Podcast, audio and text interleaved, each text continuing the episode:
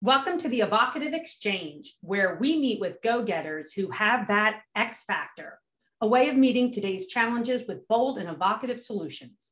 We'll share what keeps these experts thinking, thriving, and feeling inspired in design, entrepreneurial life, healthcare marketing, and beyond. Today's guest on the Evocative Exchange is Danielle McDonough, athletic mindset coach at Peak Performance.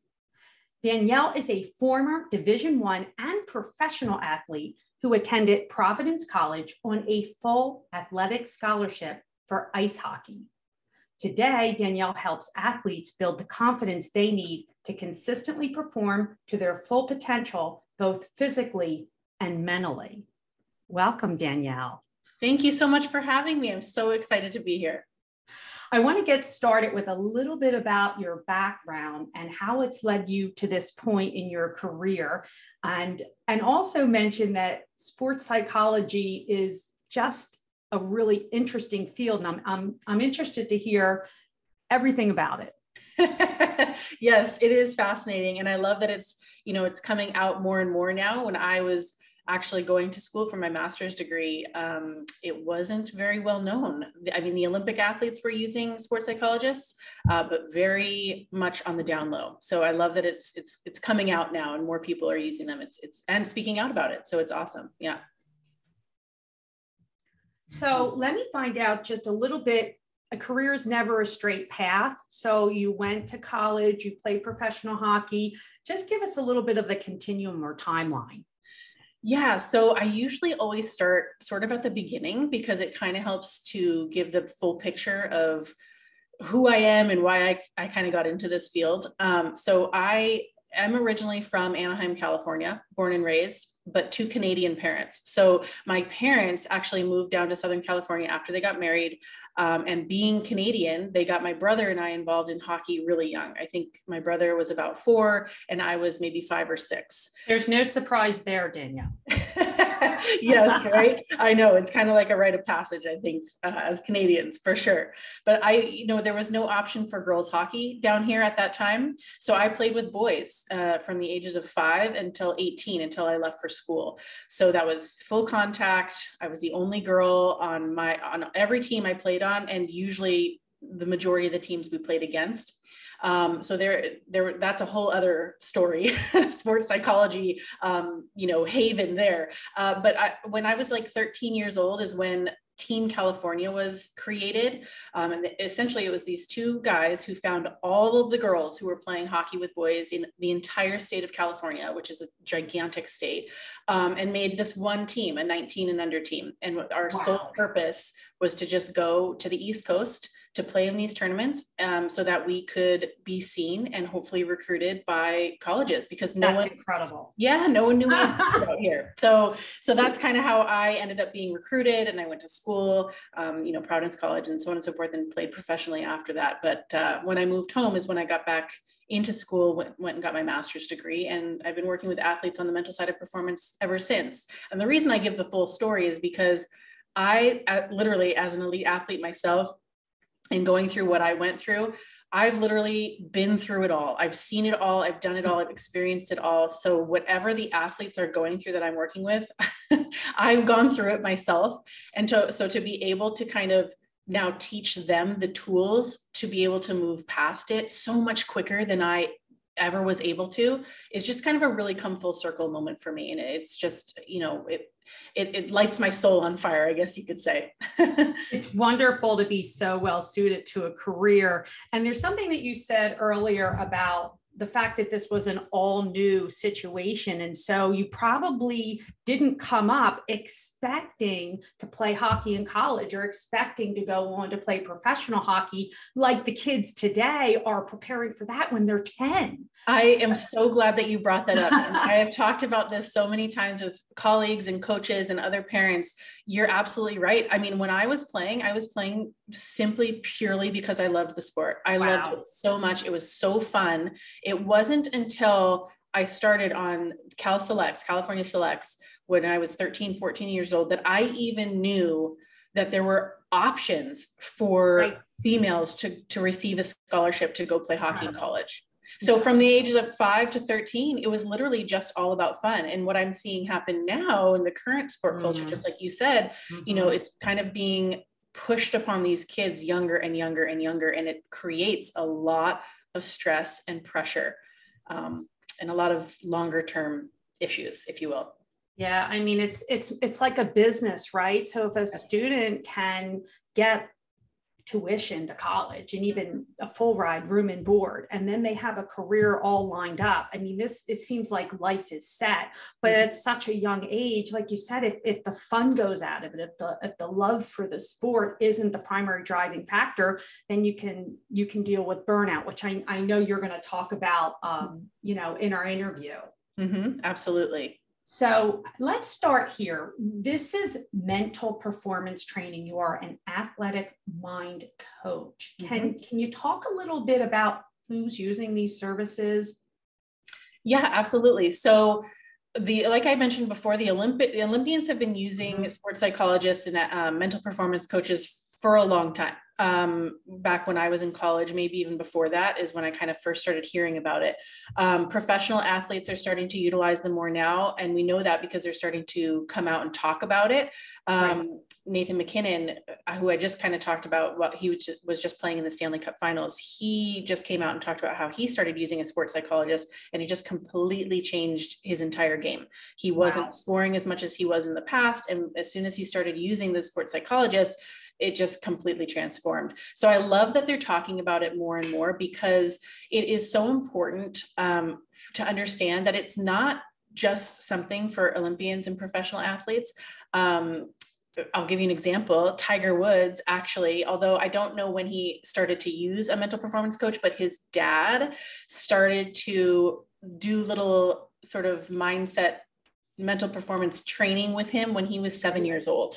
Amazing. yeah he would be going into his his you know his swing and his dad would like jiggle change in his pocket or drop something on the the grass right next to him right? And so he'd have to kind of deal with that distraction while he was mid swing so in my opinion um, i recommend starting to do this type of work as soon as possible i'm doing it with my with my kids now so and they're very young So it's interesting because I know hockey, ice hockey in particular, is a pretty expensive sport. Mhm. And so to layer on top of that this type of training when it's it's maybe not it doesn't seem like it's it's necessary or that it, it's a must. It's like more of an extra, it's more for the elite. So if if a parent thinks, okay, wow, this is great and I want to do it, like at what age like where should they budget? Like this is this is something that's really going to help the athlete. Like what's the youngest that they should be considering starting this with a professional like you Yeah, and that's a good question too. And I think it just depends on the child. Um, I've worked with kids as young as seven and Wow. adults as old as 54. Um, so it, it, it all depends on the child and where they're at uh, emotionally speaking. Um, that seven year old that I worked with was very uh, had a high emotional intelligence, um, so was able to handle this type of training. It's not for everyone who's super young, um, and I think that a lot of parents too want to sort of make sure that this is quote unquote the real deal for them, and I and I I'm all on board with that, absolutely. The thing about this type of training, though, that I always make sure I, I don't necessarily tell the athletes at the beginning because I don't want them to be scared, not that they'd be scared away, but uh, they're mm-hmm. so focused on their sport, right? I want to keep that focus on their sport because what I'll say is sport is the vehicle that get that brings the athlete to me, but I get to work with them on so many other things. exactly So what I say to the parents is, yes, this is going to help your athlete in hockey, baseball, football, whatever it is. They will, you will see major improvements. They will level up. They will have more confidence, so on and so forth. But ultimately, at the end of the day, I'm teaching them life skills and Yeah. life tools that cross all planes, right? So giving presentations in school, test anxiety, relationship issues, whether that's between friends or, you know, Right. eventually boyfriend, girlfriend, that sort of thing. Um, so the things that they're learning from me are essentially tools that will help them through any sort of adversity that they might face in any situation that they're in in their life for now and forever. I think that's so interesting because if I always have this theory that, you know, athletes have an edge, especially if they won a championship. Mm. And there's something that people go through. There's this extra layer of preparation, of anticipation, even anxiety. And what do you think that is that that then takes this person who's won this championship and then has them like catapult themselves like into their school or their career. Yeah. So winning is always fun of course, right? We love to win, especially if it's something big like a, a, national championship or the league championship or whatever it is. When when you go through that experience, it it's sort of like um, getting that extra injection of confidence, right? Because you've gone through it, you've you've got the outcome that you wanted, so on and so forth, and that's really great because you can use that moving forward into the next season or into the next phase right. of your life, and you can kind of I, I call that sort of like memory banking, so you can bank that for for future use, right? And you can pull the, those memories up at any time.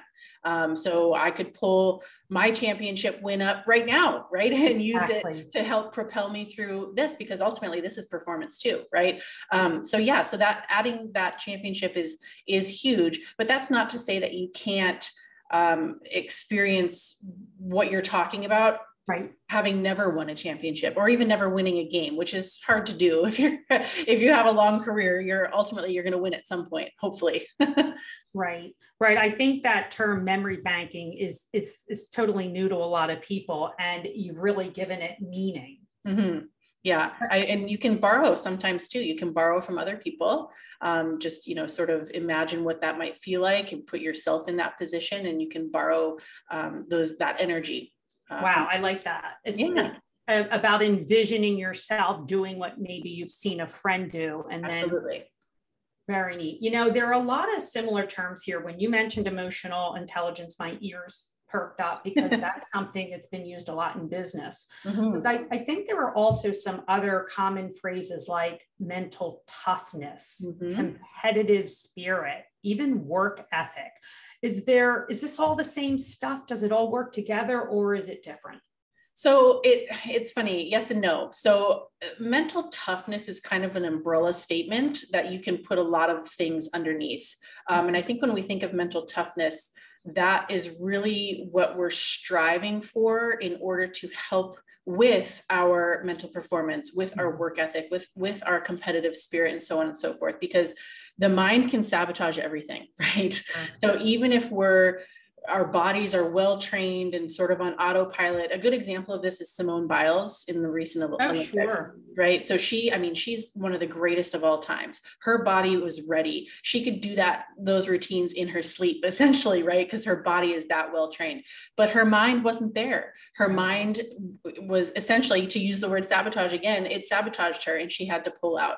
So if we don't have the tools that go into making us mentally tough in any and all situations, it is going to affect our mental performance. It is going to affect our work ethic and it is going to affect mm. our competitive spirit because we won't be able to, just using work ethic, for example, if you um, make a mistake and you don't have the tools to kind of pivot and move past that, uh, maybe all of a sudden you don't feel like doing anything anymore. Well, I don't feel like practicing this anymore, or I don't feel like putting the work or the time into this anymore because what's the point? Right? That's a perfect right. example. Um, so I think that mental toughness is sort of the umbrella that encompasses all of those things. And there's a lot that kind of goes into uh, providing and creating that mental toughness, if that makes sense. I mean, it, it, does. And it brings up the old nature versus nurture mm-hmm. comparison. Mm-hmm. How much of this are people predisposed to, so to speak? They're born with it versus how much of it's cultivated environmentally yes and that's that's an, such an interesting topic and we could probably spend a whole other podcast talking about this but i think there's a combination of both because there are definitely traits that are passed down um, through generations right and it's interesting right. if, if you look at different kids um, say one sibling is completely different than the other sibling and they're different than their parents if that makes sense right? And so you might have two super competitive athletic parents and yet one of their children is quiet and shy and you know so on and so forth. So those are traits that have been passed down somewhere you know throughout the generations so a part of it is nature um, right. and a part of it is also nurture because you can create these things. You can train these things. Just like you go to the gym to get bigger muscles and stronger and faster right? You can also train your brain uh, in this way to kind of help create more mental toughness if you will. Um, so i think it's a combination of, of both really. Well and i think you're definitely working with the nurture aspect of it with with the coaching that you do. Um, Absolutely. Do you find that some students are more apt to pick it up and is that just emotional intelligence or is or is there part of it like they were born with it it's in their nature yeah, absolutely. So there's those type A people, right? Um, I'm, I'm very type A. So if I put my mind to something, I'm going all in and I'm making sure that I'm doing everything I can. Um, and I'm also very coachable. I, that's probably what you know contributed to me going as far as I did in my career. So if someone tells me do this to get this, mm-hmm. I'm going to do it, right? So I, there are those athletes that are very much like that, um, and there are athletes that um, you know, they come to me and they and they're literally doing everything else, the extra private training and you know, wow. extra coaching and, and strength and conditioning and all that that stuff, and they're still not getting what they want. They're not getting the results that they want. They're still experiencing the same issues when they're playing. And so they've, with the help of the professionals that are speaking out now, they're considering this as their next option. Wow. You know, so so yeah, it just depends. Um, I typically have an initial consultation with the parents first to kind of get the story from them. And then I also have an initial consultation with the athlete to kind of gauge where they're at in their sporting career um, and also that emotional intelligence too um, to see if they're ready for this type of training or if they maybe need another year or um, if this is something that they even want to do because a lot of times not very often but a lot of times parents will come to me wanting me to work with their child and their child doesn't even want to be playing the sport anymore and so that's wow. a really different conversation to have but but yeah so i always kind of make sure um, I, I kind of do my due diligence in that regard because i don't want to force anyone to do something that they're of not they don't want to do yeah well, and I think that speaks to what you have to offer, right? Because if this if the student or the child is um, is not enjoying themselves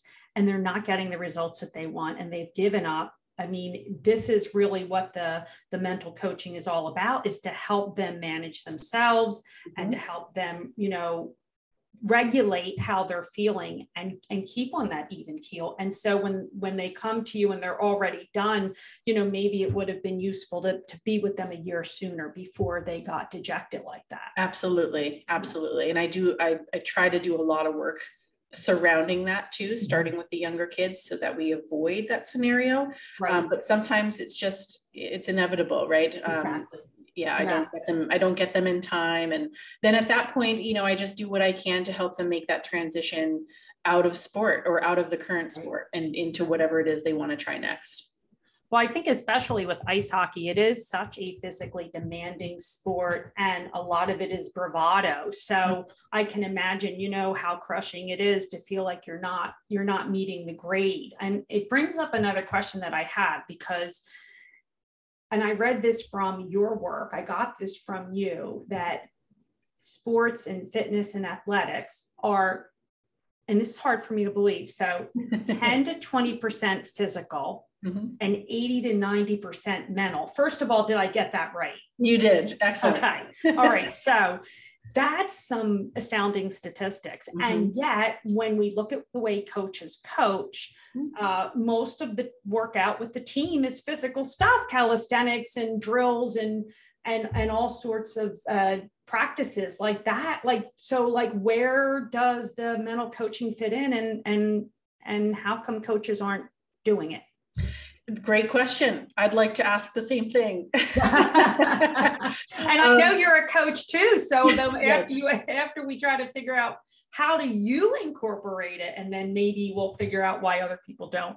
Yeah. And so, you know, because this is still fairly new, it's still kind of getting out there. So we're kind of in that phase where the Olympics, the Olympians and the professionals are speaking out about it, right? And so they're the first step. I think that's going to help getting the athletes on board and you know the parents of the athletes and so on and so forth. And then i think the next step is to get the coaches on board because we still do have a really lot a lot of old school coaching um, sure. you know who fall into that old school mentality of coaching which is uh, it's okay. Um, there's a lot that kind of goes into that too. And again, that's kind of a whole topic in and of itself, um, you know, coaching the individual as well as the team because everybody's so different. Um. But I think that as it continues to become more and more popular and people start to see the results that take place when somebody, when athletes do implement the use of mental performance training, I think then it'll eventually trickle into the coaching atmosphere and hopefully start to be implemented uh, a little bit more that way. I, I do, I will say, I do have a lot of coaches who reach out to me wanting information on how they can start to incorporate this into wow. their team training, which I think is magnificent. And I, I hope we continue along that trajectory. But for myself personally, you know, with the coaching, and I can see why it, you know, it is challenging because you have to completely not completely, but you kind of have to alter the way you view how you're coaching, um, if that makes any sense. So adding pressure type situations into practice would be you know the easiest easiest example to give so for instance there's a huge discrepancy a lot of times for athletes between playing in practice and playing in a game Okay. And you ask them, it's like, well, practice, just practice, right? Whatever. There's no pressure. But when we no crowd to, noise. exactly. when you go to a game, all of a sudden, yes, there's the crowd, there's the, the other team, there's um, the desire to win, perhaps the need to win. Maybe the coach is acting a little different because his job is on the line or whatever it is. Now all of a sudden, oh my gosh, I am just really feeling this, right? So to start to sort of bring the equivalent of that pressure into practice settings is really going to help train the athlete to be able to deal with the pressures in the game because it, it, it almost won't it'll be like it's not any different if that makes sense. I, I think it makes perfect sense because i know in football around the super bowl they'll always say that a particular stadium stadium is super noisy yes. or there's a particular wind draft when they open up the roof right? Yep Yep. And so, or the or the climate, the air is thinner, like in Colorado. And so the athletes are always trying to mimic what the environment will be like. And so I've never thought of that under the title of mental coaching, right? right. So absolutely. that's a really good way for people, as you say, to bridge their way into it. And and certainly with Olympic athletes as the role model, um, it, it, probably will make its way more and more because it's such an exciting experience um, to see someone get a gold medal and then to hear, okay, what is it that they're what made them different than the other athletes mm-hmm. yeah absolutely and that's another thing i was going to add too uh, when you have two athletes that are of the exact same physical caliber you know and we go through testing, right? When I was in college, we got physically tested at the beginning of the season and at the end of the season to oh, kind wow. of gauge, you know, what our workouts needed to be in the off season and so on and so forth and set goals for the upcoming season. So you can test that stuff, right? So when you have two athletes that are essentially hitting all the same marks on the testing, what's going to differentiate them from each other? right there's something it's, there's got to be something and it's it's absolutely the mental side of the game and how they uh, handle their adversity and what their mental toughness routine looks like and so on and so forth so I mean, it brings up another aspect of sports, which is losing. So, mm-hmm. what I mean, sometimes you hear people say, oh, that was the best thing that ever happened to me. I lost my job and I got a, a brand new trajectory. But in sports, I think losing is is really um, it's debilitating sometimes. So what? How do you couch that in your training? Yeah. So I we have as a society really negative um, mm. views on failure losing mistakes right? Is something to be avoided at all costs. Um, that's sort of like the mentality that we have. And so what i try to do with all of my athletes is sort of uh, adjust that mentality and and get them to view losses and mistakes as something that's beneficial for them. Hmm. because ultimately we need to make mistakes to be able to learn and grow. So if we never made mistakes, one could argue that we would never learn anything new, right? So by making exactly. the mistake, now we are able to look at it look at it you know objectively instead of subjectively and take the emo sometimes we need to feel the emotions I, I will always tell them to feel their emotions but when they're ready to pivot now let's look at it as a student of the game what happened? Where was the uh, area I, I, like to even change the words that i use. I don't use the word mistake i use the word area for improvement. What's the area for improvement? Awesome. What is the correction? Great. So how can we implement this moving forward right? And so now they're looking at this as a positive thing something they've learned from and that's going right. to help them when they're moving forward. And it's the same thing with with losses because you can look at that as a, from an individual standpoint and also from a team standpoint too if it's a team sport without a doubt. And I mean, I work with a lot of business professionals and even young professionals. And I always like to say, okay, they didn't get the job after the interview or they didn't get the interview after applying. And I always like to say, well, what did you learn? Exactly. What can we, take away from this to roll into how you're presenting yourself so next time you'll be successful? Mm-hmm. And I'm sitting here trying to imagine, you know, some burly ice hockey coach with the kid coming off that missed the shootout, right? Yep. Saying, what did you learn? yeah. yes. Well, a lot of times, you know, they're going to need that space to feel what they're feeling and, kind of go yeah. through that emotional process and that they should 100% do that. I think another thing is we, we do as a society is we push unwanted emotions away and that doesn't really do any good because they just, they keep adding up, right? I always say you can only sweep things under the rug for so long before the rug becomes so huge that you face plant, right? You trip over it.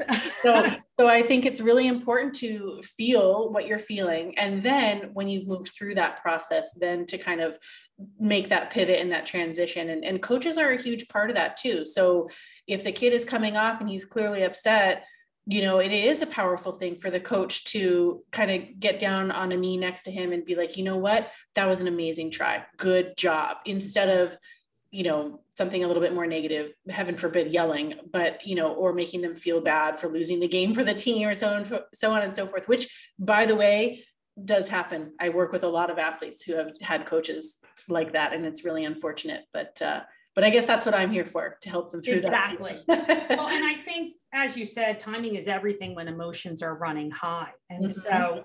I, I think if I'm going to take away, I always like to take away quotables, right? So mm-hmm. I, I already said I liked memory banking, but I think feel feel what you're feeling is mm-hmm. great advice for anyone in or outside of sports. Process that out, take the time to heal and then sit down and do the analysis and i think that's what makes the positive and the growth come absolutely 100% mm-hmm.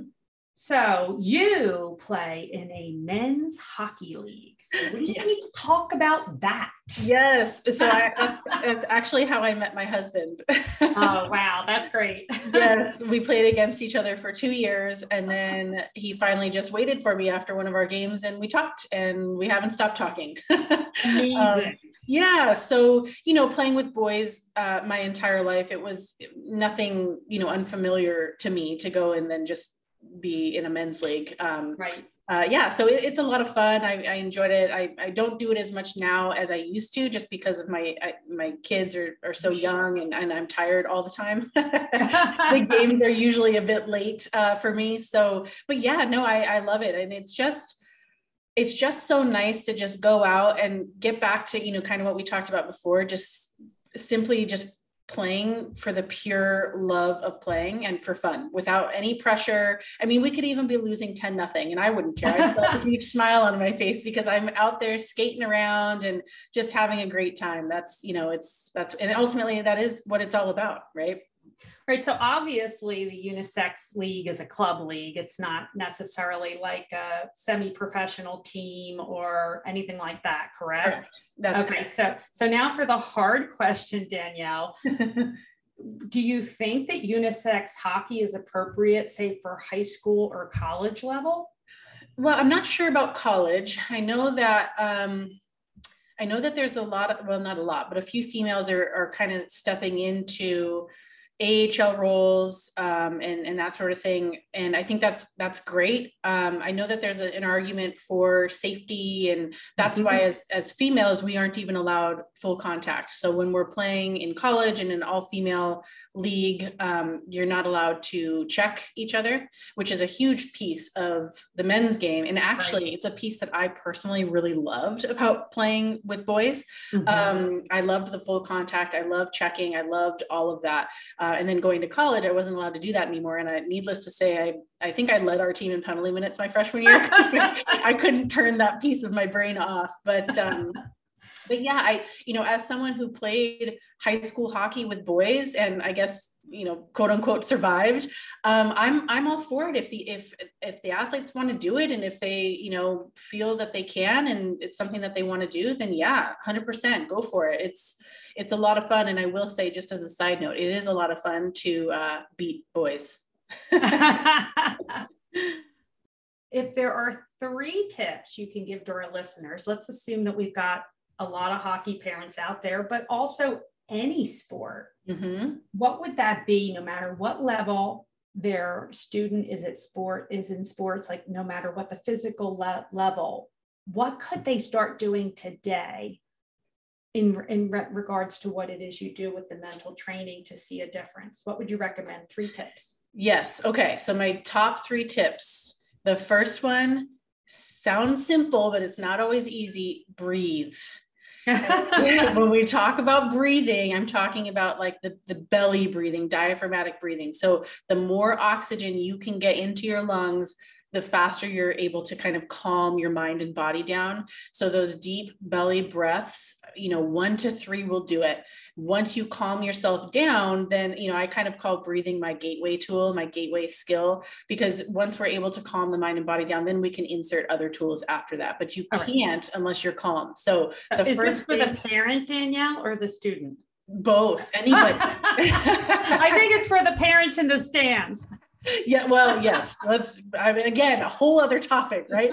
Um yes no absolutely i use this skill on the daily with my four, year old son. So uh, yes, because I, I need to be calm. Um, but yes, no breathing. It sounds simple, but it's not always the easiest. And if you can insert something for your brain to kind of focus on while you're doing that, I call them mental focal points. Because sometimes when you're trying to take these deep breaths to calm yourself down and your mind is still racing on whatever it is that upset you, it's going to be really challenging. So if you can focus on counting the inhale or just simply stare at something or focus on your senses or whatever, you're giving your, your mind something neutral to focus on, and that's going to help the breath calm your mind and body down. So nice. that's my first one. That's a Love really, it. really good one. The second one, start to transition your focus. Focus on the process, not the outcome. So the, the process are, are the things that are within your control. For example, your effort, right? Um, an example of an outcome would be scoring a goal or winning the game. Those are things that we ultimately don't have control over. And, and getting upset and, and spending our, our time thinking about that over and over again is just going to drive us crazy because we can't control it. Right. So focus on your process. So the effort that you're putting in, um, nice. um, how you're communicating with your teammates, um, you know, so on and so forth. Uh, if you kind of make that shift, and you can, and a simple way to do that is just ask yourself, do I have control over this right now? And if you do, great. And if you don't, let it go and find something that you do and put your focus into that. So that's a really good one too. Nice. The last one, watch your language. It's important. It matters, right? So something simple instead of saying to yourself if you if you got something big coming up, you know, we tend to say, "Oh my gosh, I'm so nervous," right?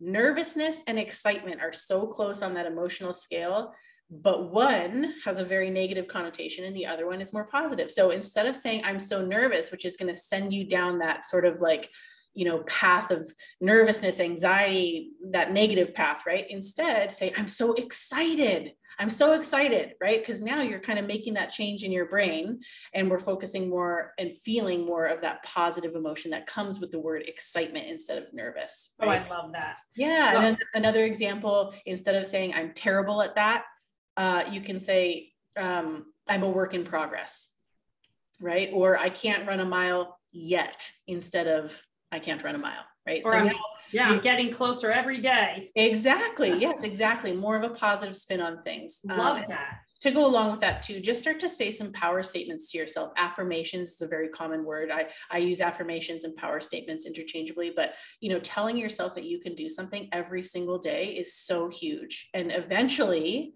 you'll start to program yourself to believe that right so if you're saying i'm a AAA player every single day right eventually you'll you'll start to believe that and you'll start to perform that way and that confidence just kind of comes along with that too so language huge matters Oh, I love it. And I'm definitely going to make sure that the hockey families that are in my life listen to this podcast. And then, of course, Danielle, they're going to want to know lots more about you. So, how can people find out more? What are different ways to interact with uh, you online and find out more information?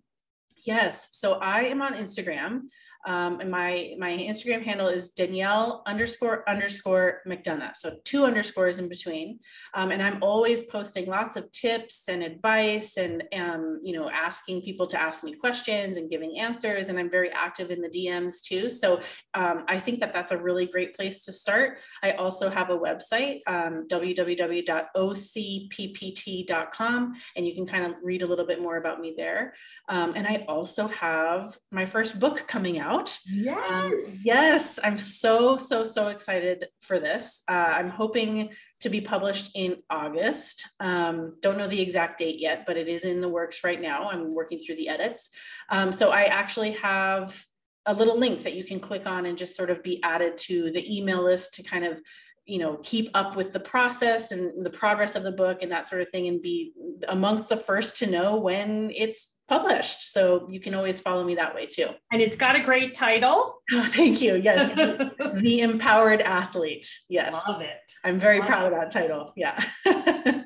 Well that is fantastic. And i just think this has been a great conversation that could translate to so many other genres. It doesn't necessarily have to be ice hockey or sports.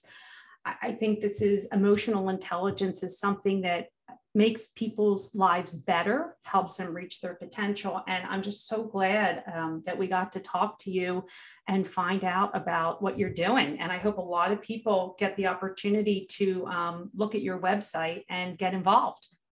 Yes, it was such an honor to be on the podcast with you. Thank you so much for having me. I, I truly appreciate it. My pleasure. And rest assured that all of the links that you mentioned will be in the notes of the podcast. So if they can't get the spelling of the name to get into Instagram, they'll be able to click. Oh, amazing. Even better. Yeah. McDonough is kind of hard to spell. I so. know. it took me a while to find you on the gram. Yeah. Well, thanks again, Danielle. I really appreciate your time. This has Thank been, you so much, Donna. It's been great. This has been the Evocative Exchange that explores people and businesses that have that X factor that keeps you inspired and focused on what's possible.